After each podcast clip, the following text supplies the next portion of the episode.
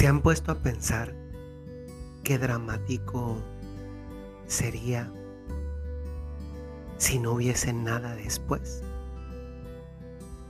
Si todo, todo lo que tuviésemos fuese solamente esta vida.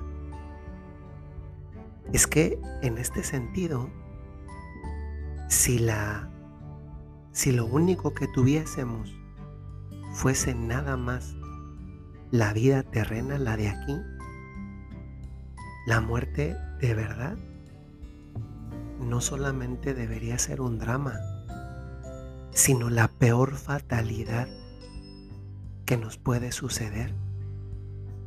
Porque no existiría un después.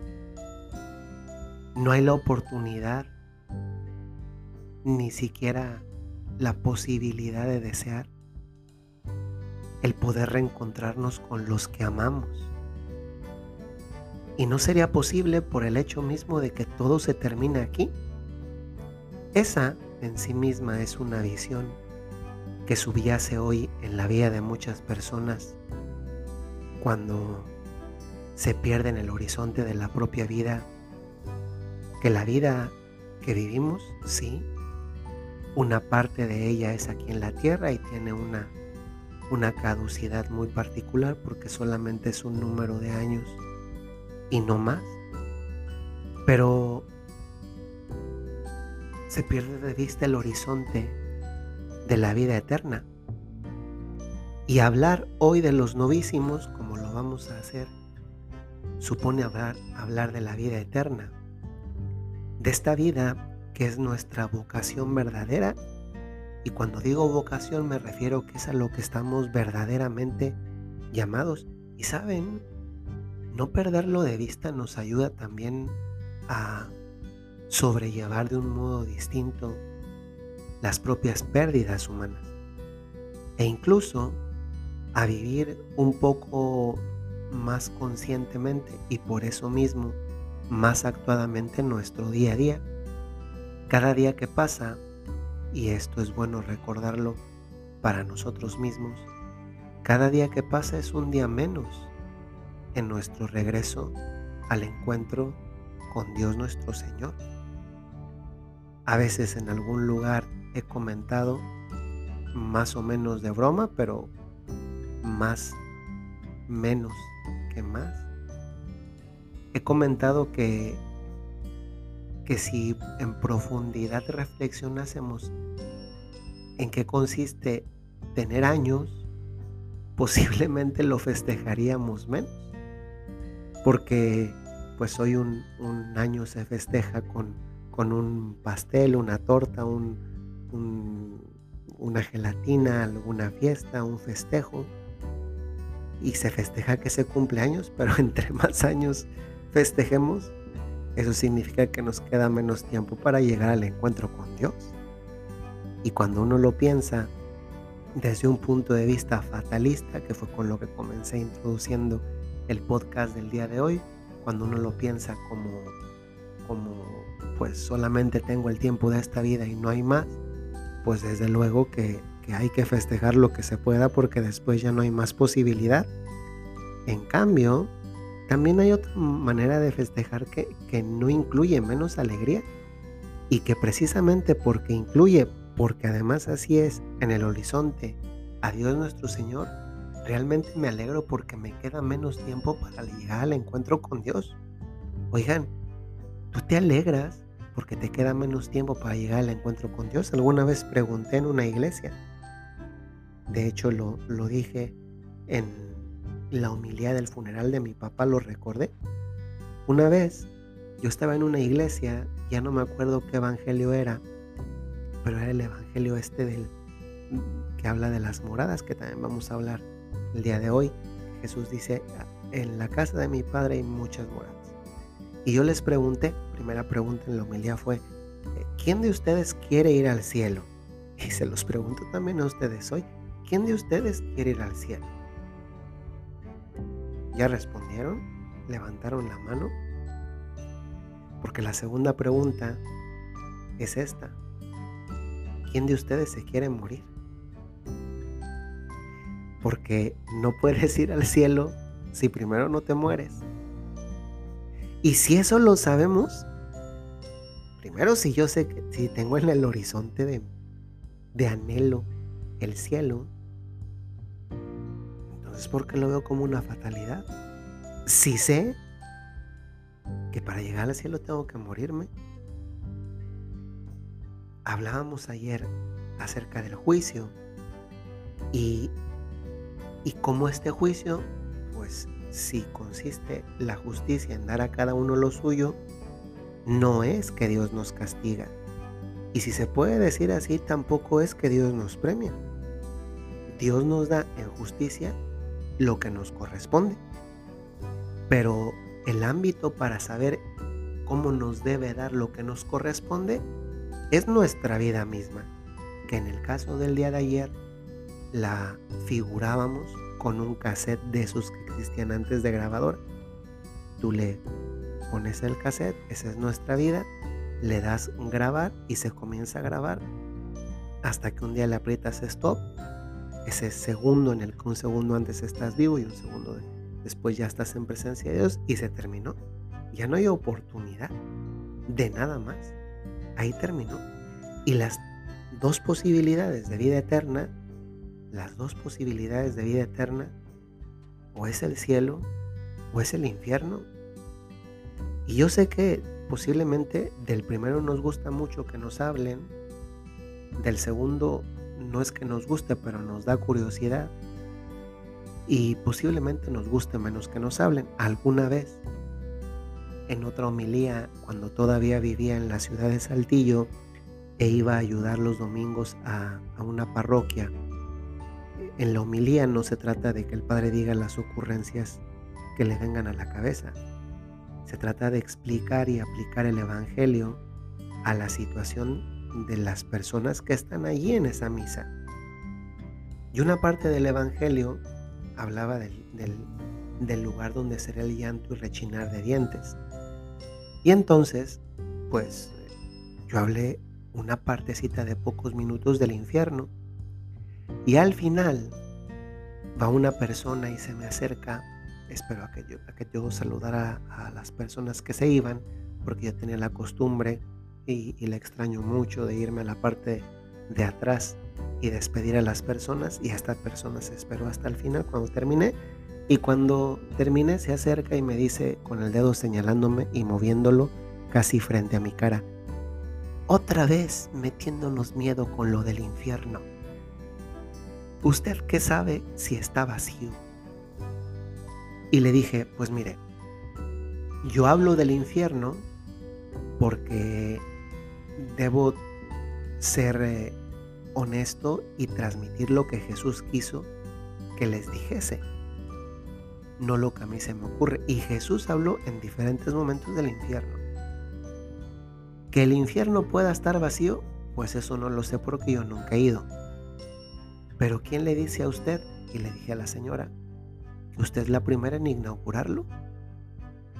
Pues, queridos oyentes, de este podcast, hoy llegamos al episodio sobre el cielo y el infierno.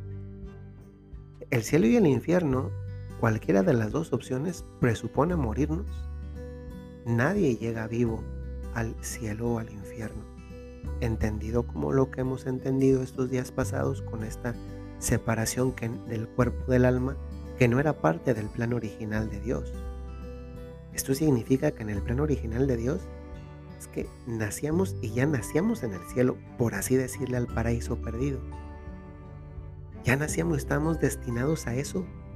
Pero como entró el pecado, entró una ruptura también en este contexto de, de, tener que experimentar el dolor de la muerte, el dolor de la separación, esta ruptura, esta tendencia, esta inclinación a, pecar, que es lo que en términos eh, teológicos se le llama concupiscencia. La concupiscencia es esto, es eh, esta tendencia que tenemos naturalmente a evitar, a evitar el, el bien y a hacer el mal, el mal que se nos facilita, el bien que se nos dificulta, y sin embargo una libertad que viene encausada y sobre todo consciente de la presencia de Dios y del amor que Él nos tiene, puede llevarnos a que no obstante la dificultad hagamos el bien y a que no obstante la facilidad evitemos el mal. Pero primero voy a detenerme hoy posiblemente un poquito más en alguno de los dos y mañana otro episodio posiblemente sobre lo mismo o sobre el purgatorio y mañana hablaremos en el podcast de las almas del purgatorio, de las apariciones, el sentido de las apariciones de almas del purgatorio, si es lo mismo que los fantasmas y este mundo que se presta un poquito más para eso. Hoy solamente hablamos de cielo, infierno y si por tiempo no alcanzase, pues lo dejamos una parte para mañana. Pero volviendo al tema, a mí me encanta y de hecho fue el, evangelio que tomé para la misa de, exequias de mi papá que, que apenas va a ser un mes. Y qué impresionante que apenas un mes. Me encanta mucho ese evangelio donde Jesús dice, en la casa de mi Padre hay muchas moradas. Si no fuera así yo se los hubiese dicho. Y por eso me voy para prepararles unas. Una. Nosotros sabemos del cielo porque Jesús nos lo reveló. Por eso sabemos del cielo. Y sabemos del infierno porque Jesús nos lo reveló.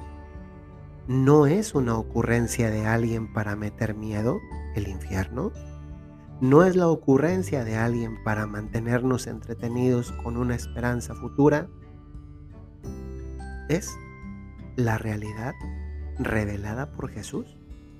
Pero es que además nuestro corazón mismo aspira a algo trascendente, a algo, algo superior. Hoy yo estuve en, hoy que grabo este podcast, yo estuve en Kasia, en en la tierra de donde es Santa Rita. Y me he quedado muy impactado por muchas cosas y que tienen que ver con el cielo. Ante todo, el pueblito en sí mismo, que está la Basílica de Santa Rita en la cima de una montaña, entonces uno llega por la parte de abajo de la montaña y comienza a subir. Si tiene un buen, buen rendimiento físico, pues puede subir las escaleras así, una a una, como si fueran la pirámide del sol en, la, en, en Teotihuacán. Y si no, pues como yo, pues usamos las escaleras eléctricas. Y todo el pueblito gira en torno a Santa Rita de Cacha. Y hay muchísimos peregrinos. Y apenas entra uno en la basílica, Santa Rita de Cacha es una mujer del siglo XIV. Apenas entra uno en la basílica e inmediatamente se siente ese ambiente de, recogimiento que invita a la oración. Y es conmovedor ver pasar por cerca de la capilla donde está el cuerpo, además incorrupto, de Santa Rita, a tantas personas pidiendo favores que, como muchos de ustedes saben, Santa Rita de Casia es la santa de las causas eh, difíciles e imposibles. Y a mí, además, toda esa coyuntura de de ver personas llorando, conmovidas, rezando, recogimiento, cantidades de peregrinos en un país donde toda la pandemia pues no ha terminado, como en la mayor, mayor parte de los países eh, donde sigue habiendo pandemia, pues es conmovedor. Y, saliendo de ahí, conociendo la vida de Santa Rita, que se las digo brevísimamente, no, no, no me alargo mucho, y van a ver por qué esto que estoy contando tiene que ver con esto, que es lo del cielo. Santa Rita de Cacha, ella inicialmente, bueno, primero se casa muy jovencita, 16 años si no recuerdo mal, con un hombre que era un poco mayor que ella, no demasiado, pero sí un poco mayor, que se llama Paulo. Típico que casan entre familias porque en aquel entonces les convenía quedar con una familia, con la otra, hacerse aliados, hacer negocios, etc.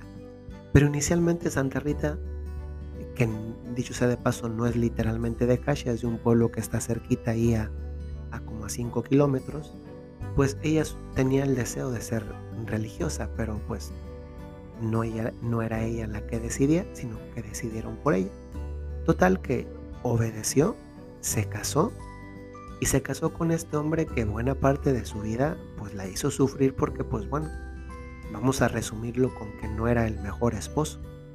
Sin embargo, ella, y conste, yo no estoy diciendo que esto lo tengan que hacer todas las demás personas. Yo digo que esto sintió Santa Rita que ella lo tenía que hacer, lo vivió, lo hizo, pero es que además le dio fruto. Y a lo que me refiero es que ella se hizo el propósito de convertir a su esposo. Y afortunadamente, pues de ser un hombre pues bastante alejado de Dios, lo acercó bastante a Dios nuestro Señor. Sin embargo, como eran muy comunes los conflictos entre familias, y los conflictos era de, llegar hasta la muerte, pues resulta que mataron a Paolo, el, esposo de Santa Rita.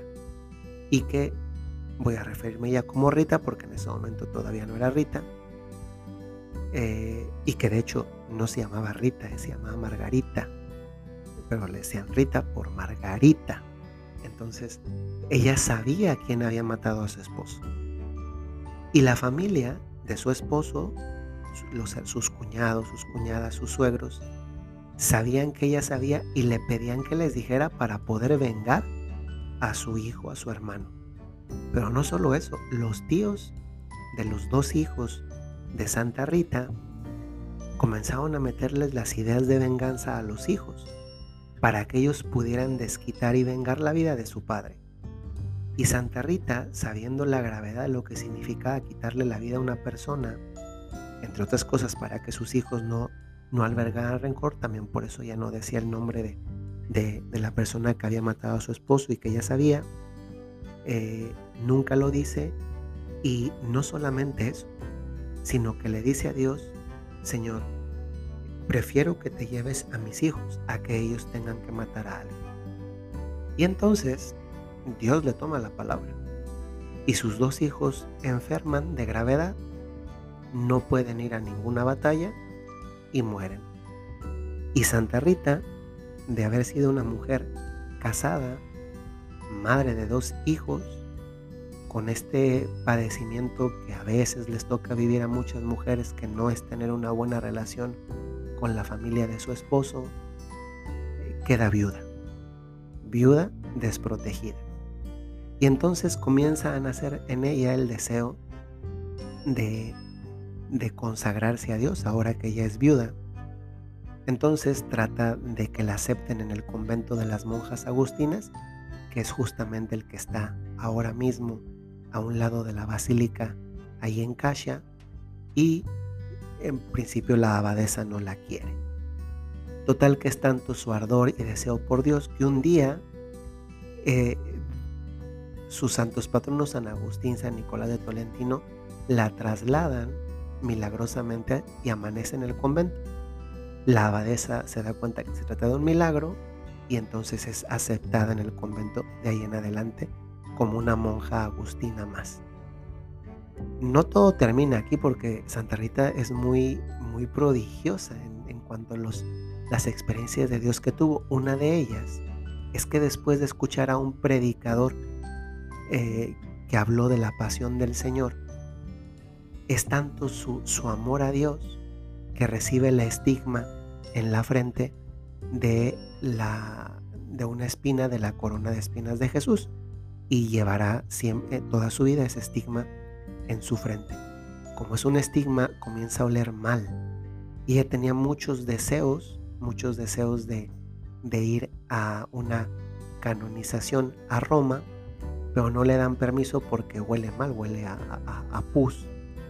Y entonces, por un milagro que Dios le concede, comienza a oler a rosas. Y por eso es muy frecuente que a Santa, Rita, esté asociado, especialmente a los milagros de Santa Rita, el olor a rosas o el regalo de una rosa. De hecho, ahí en la basílica había muchas personas que llevaban rosas para acercarlas al cuerpo incorrupto. Todo esto eh, viene a colación de que, pues yo pensaba hoy en la mañana cómo, pues muchas veces en la vida nos toca sufrir de muchas maneras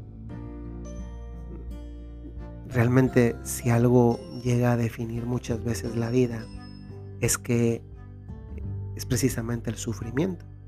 Sufrimiento de muy diferente tipo. En el caso de Santa Rita, pues primero fue un matrimonio sufrido, después un, trato con la familia del esposo también sufrido, después la enfermedad de sus propios hijos, la enfermedad más sufrimiento, después la soledad, la viudez, la muerte. Y, a mí me llamó la atención cómo es uno de los lugares de, de peregrinación más frecuentados de toda Italia. Y Santa Rita, una mujer que podríamos decir común y corriente, porque seguramente en el mundo hay muchas personas que sufren o han sufrido o, están sufriendo o sufrirán cosas parecidas como esas, las que he referido sobre la vida de Santa Rita, pues a Santa Rita le sirvieron, las transformó en oportunidades para estar más cerca de Dios, experimentar su presencia y vivir como una, una amiga de Él, que en definitiva es otra manera de decir, esa fue su autopista para llegar al cielo. Tal vez tú tienes otra. Cada uno tiene la propia autopista que le toca y cada uno, tú no, tú no tienes que vivir la vida de Santa Rita porque pues tú no eres Santa Rita o San Rito, porque también nos escuchan muchos hombres y jóvenes. No, tú vives tu vida, pero aquí el punto es vivirla de cara a Dios. El tiempo que Él nos permite aquí para poder merecer el cielo, porque es impresionante que un santuario como ese sea tan visitado por tantas personas de tantas partes del mundo, siendo que Santa Rita era una mujer eh, común y corriente ¿Sabes qué hace diferente a Santa Rita posiblemente de muchos de nosotros? Que Santa Rita todo eso que vivió le sirvió para estar más cerca de Dios. ¿A ti para qué te sirve todos esos sufrimientos que vives y que no buscas? No, los sufrimientos no se buscan, ¿eh? Ya bastantes cosas tenemos. Para sufrir como para luego ir a la casa de todavía más sufrimientos. No se trata de que vayas a buscar más. Pero los que ya te permite Dios, pequeños, medianos o grandotes, ¿a ti para qué te sirven? ¿Para ir al cielo? ¿O para qué? Porque si algo es una oportunidad para que llegues al cielo y no lo estás aprovechando para eso, entonces ¿para qué? ¿Para qué te sirve? No se trata de estar en un lugar de una iglesia y esperar que me canonicen para también yo estar siendo visitado en un templo. Abajo ahí de la basílica principal está otra beata que me conmovió mucho porque además yo no me lo esperaba. Es una santa que su principal tema de intercesión son los tumores y que era una abadesa también agustina que su cuerpo también está abajo incorrupto y me conmovió mucho porque yo llegué y cuando llegué vi a una señora llorando. Y entonces yo dije, ¿por qué llorará la señora? La señora tampoco sabía que ahí estaba esa beata que intercede contra los tumores de cáncer. Y le conmovió porque tenía un familiar enfermo de cáncer por el cual iba a pedirle a Santa Rita y en ese momento se dio cuenta que Dios le estaba escuchando no por medio de la intercesión de Santa Rita, sino por medio de la intercesión de una beata diferente. Todo esto nos habla de las moradas de las que habla Jesús. Oigan, hay vida después de la muerte. Y también si se puede decir así, hay vida antes de la muerte. Santa Teresa de Jesús decía, esperando ese, ese cielo, ese encuentro con Dios y sobre todo el disfrute de Dios después de ese encuentro el cielo, diciendo, y tan alta vida espero que muero porque no muero. Que es una manera de decir, es que me estoy muriendo de ganas de morirme. No porque la muerte en sí misma sea buena, sino porque si no me muero, no puedo llegar con Dios. Oigan, ¿de verdad deseamos estar con Dios nuestro Señor? ¿De verdad tú le deseas el encuentro con Dios y el disfrute y el goce de Dios? A las personas que se nos han adelantado, oye, yo hablo no como quien está en una poltrona de comodidad que nunca he experimentado esto. Dios me ha dado la gracia recientemente de perder a mi papá. Y lo quiero mucho, lo quiero muchísimo. Lo extraño, lo extraño un montón. A veces en las noches también me dan ganas de llorar y muchas veces lloro. Pero siempre me consuela esta idea. Tengo la confianza de que mi papá está en el cielo y la tengo más porque sé cómo murió, confortado por los sacramentos, después de haberse confesado, yo mismo recé por él, ganó una indulgencia plenaria, intercedido por él, muchas personas lo han hecho. ¿Duele la separación? Claro que duele. Pero cuando sé con quién está, veces somos un poco egoístas, ¿eh? Y a veces también somos muy desconfiados. Porque si confiásemos un poco más en Dios, lo cual deseamos de todos nuestros familiares que estén con Él, créanme que un ser querido está mejor con Dios que contigo o que conmigo, por mucho que nos cueste aceptarlo. Y ojalá que esto, esta idea hoy acerca del cielo, no solo nos haga desear más el cielo a nosotros, sino a confiar más en ese cielo que Dios quiere darnos a todos, porque Dios a todos nos tiene predestinados para el cielo. Predestinado significa que Dios quiere que todos vayamos. Que después todos vayamos, pues bueno, eso no siempre es un hecho porque no porque Dios no quiera, sino porque a veces nosotros con nuestras obras no queremos. Y es eso lo que vamos a hablar mañana cuando hablemos del infierno y del purgatorio en el episodio del podcast de mañana porque este ya me extendí mucho, les pido una disculpa.